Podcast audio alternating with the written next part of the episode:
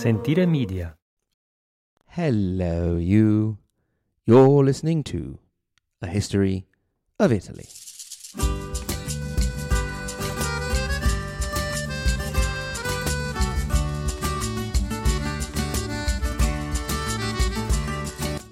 Episode 119 Joanna II of Naples and some schism. di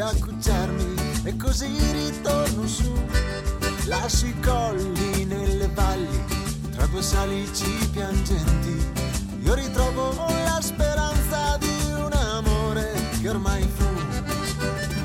We last left off in 1414 with Joanna of Naples, sister of King Ladislaus, becoming Queen Joanna II of Naples, with her brother's untimely death in the same year. He had no heirs, despite having frequently participated in the activity which would have begot him heirs. Ironically, the very activity that was supposed to create life seems to have been what ended the king's, since he was supposed to have died of some sort of nasty sexually contracted disease. We mentioned that Joanna hadn't at all been prepared to rule. Indeed, she, as often happens with sisters of rulers, had been up to that point a simple bargaining chip in her brother's international relations. Indeed, in that year, she was already a widow. She hadn't had much to do at her brother's court except to observe all the naughtiness and hanky panky that was going on and at times participate in it, if the rumours are to be believed. With her brother's death, all that remained were his counsellors, who had been a bunch of spineless yes men, so there wasn't much authority going around that she could rely on. So she turned to one of her favourites and supposedly her lover at her brother's court, a man by the name of Pandolfello Piscopo, which I only mention because it sounds quite humorous. Indeed, it means little Pandolfo. Doesn't that sound cute?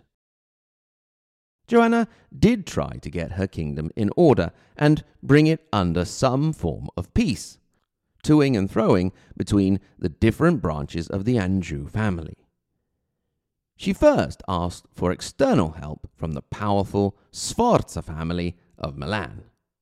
Now, you more attentive listeners may say at this point, hold on a minute. Weren't the Visconti ruling Milan at this time? And you would be totally right.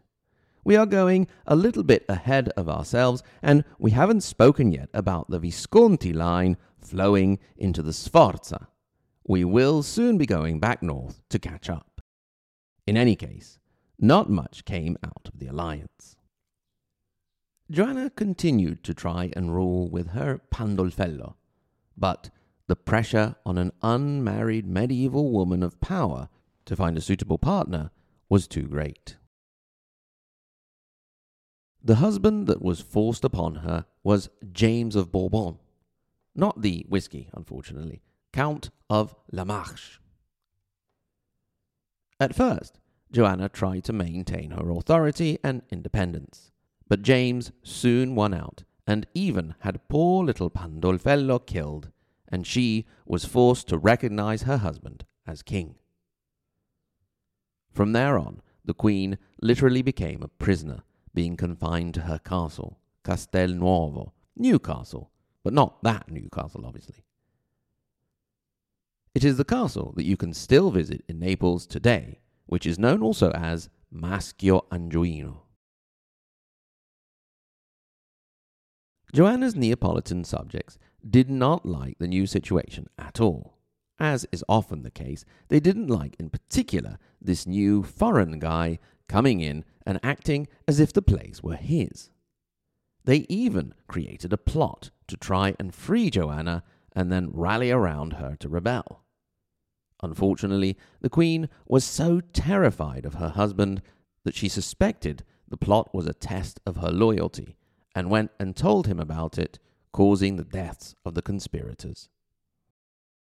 At the end, the subjects did actually rebel and managed to force James out of power to end his days as a monk in a monastery. So it was that once again in 1419, Joanna was queen in her own full right. She celebrated this period by taking on another favourite, Ser Gianni Caracciolo. Unfortunately, it was her new lover that ended up getting Joanna in trouble, and this time with the Pope. The Pope in question was Martin V, and we're going to talk a little bit more about him.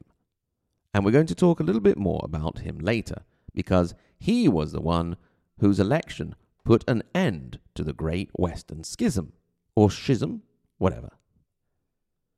For the moment, it will be enough to say that he needed a bit of cash for his papal armies to get his papal states under control.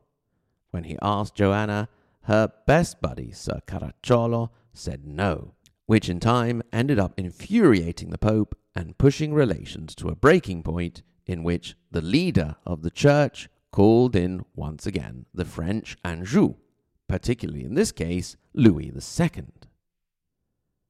At this point, Joanna and her favourite went into panic damage control mode and turned to the other big hitter at the time, always in the background, the Aragonese. In this particular case, Alphonse I. The deal was that Alphonse would come in and help protect Joanna, while she, in turn, not having an heir of her own, would nominate Alphonse as her heir. This wound up being a rather costly move for our Kingdom of Naples. Indeed, in this particular case, the Pope soon gave up, but Alphonse's claim to the throne stuck in his mind. In the short term, the Queen and her new heir very soon had a falling out, with the Spanish king not at all taking a liking to her favourite Caracciolo.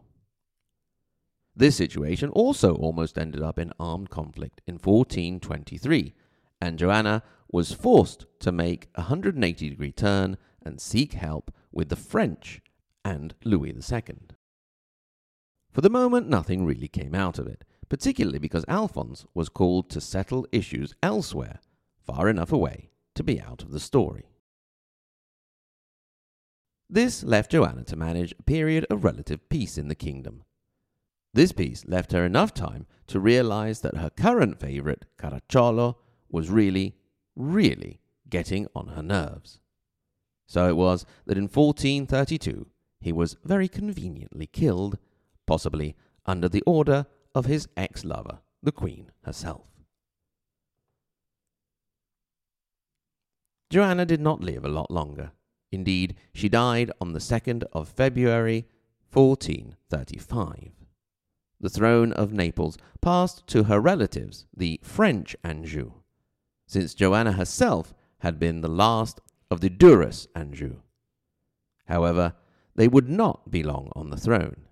Indeed, the powerful Alphonse of Spain, remembering that he had been the first nominated heir of Joanna, soon came along, and in 1442 all of southern Italy, first Sicily and now the Kingdom of Naples, fell under the control of the Aragonese. That is a summary of the life of Joanna II of Naples. The facts, if you will. Then there are the legends. Before we go there, a quick word from our sponsor. So, before the break, after finishing up with what we actually know about Joanna, we promised we would move on to the legends. First of all, of course, there is the question of her ghost. If you happen to have the fortune to visit the beautiful city of Naples, as mentioned above, you can visit the Maschio Angioino, the castle originally built by Charles of Anjou back in the 13th century. They say that some people over the years have seen the ghost of Joanna herself wandering the halls. However, that is not the only paranormal experience to be connected to Joanna. Indeed, the castle is said to be haunted by the souls of the many lovers she had and had killed after she had had her way with them. The gossip was, most likely spread by her enemies, that she would send out her servants roaming the city for handsome, suitable young men with whom the queen would have a night of passion. When they had served their purpose, she would then have them thrown into a trap door leading down, down into the bowels of the castle, where they would be devoured by a sea monster, put there especially by the evil, insatiable queen. The sea monster, in some versions, may also be a giant crocodile that happened to swim across the Mediterranean from Egypt on a little tour, no doubt. Whatever monster may have been lurking in the depths of the castle, you can see that Joanna did not come out of it with the best of reputations. In this version, she is a power hungry manipulator with an endless appetite both for a bit of naughtiness in the bedroom and for power. In truth, as was often the case in the Middle Ages, Joanna was a woman attempting to do her best at wielding power in an age in which women were not allowed to wield power.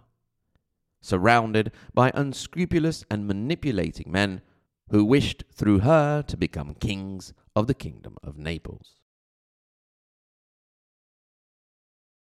Before we finish for this episode, we need to go back and catch up on our popes, as we mentioned when we spoke about Pope Martin V.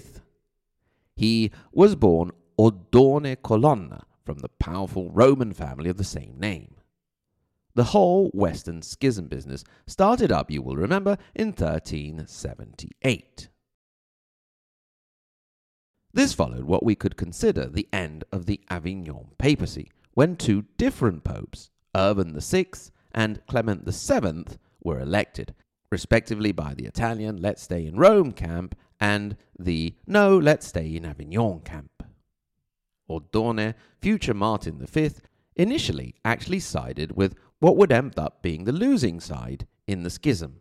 But in the end, he came around and participated in the Council of Constance, which put an end to the schism and elected our boy Martin in 1417.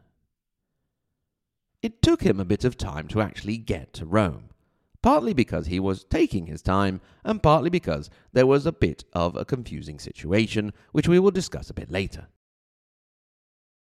When he did get to Rome, he set about finally trying to fix good old Rome a little bit, restoring the churches, fixing bridges and roads, and basically kicking off what would become a great Roman Renaissance, and bring it around during the century to the city we have come to know and love as the city of Pope Sixtus and the Borgias and all that hanky panky.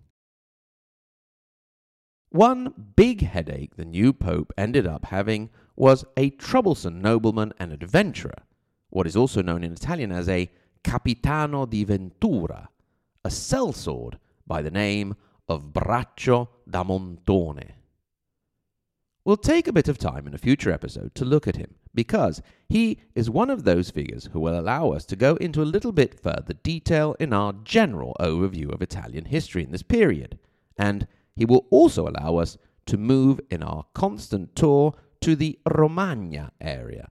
And we'll also talk about what the Romagna area actually is and was, as well as other areas I often mention, but perhaps don't get to focus on quite enough. So that's it for this time. Remember to send in questions for the great Q&A episode, which I'll possibly do to celebrate reaching episode 125, so sometime next month. Thank you very, very much for listening, and thanks in particular to my lovely Patreon supporters who, as I mentioned in the last episode, have now gone over the wonderful, wonderful threshold of 100. Thank you, thank you very much. So, thanks in particular to the Margherita Hack and Galileo Galilei level first part, Amanda D, Anthony G, Bill S, Brian J, Callan, Carrie, C. Lane, David L, Dean V, Dominic T, Emily B, Federica R, Francisco A, Gabriel S, Greg Ignazio, Il Valentino, Jeff M, Jeffrey W, Joseph S, Juan, Julia, and Old John in Milwaukee. Obviously, thanks also to the tippy top Maria Montessori and Dante Alighieri level, Paolo, Lisa K, Andrew M, Brandon S, David A, Peter W, Kevin O, David L, Renat, and of course, Sen. Remember, if you are so inclined, you can get in touch. Hello at ahistoryofitaly.com. At the same URL, ahistoryofitaly.com, you can click through to our social media or go to the support page and become a Patreon supporter and have access to extra content or donate via PayPal. Thank you very much if you decide to do so. Thanks once again to you for listening, and until next time, arrivederci.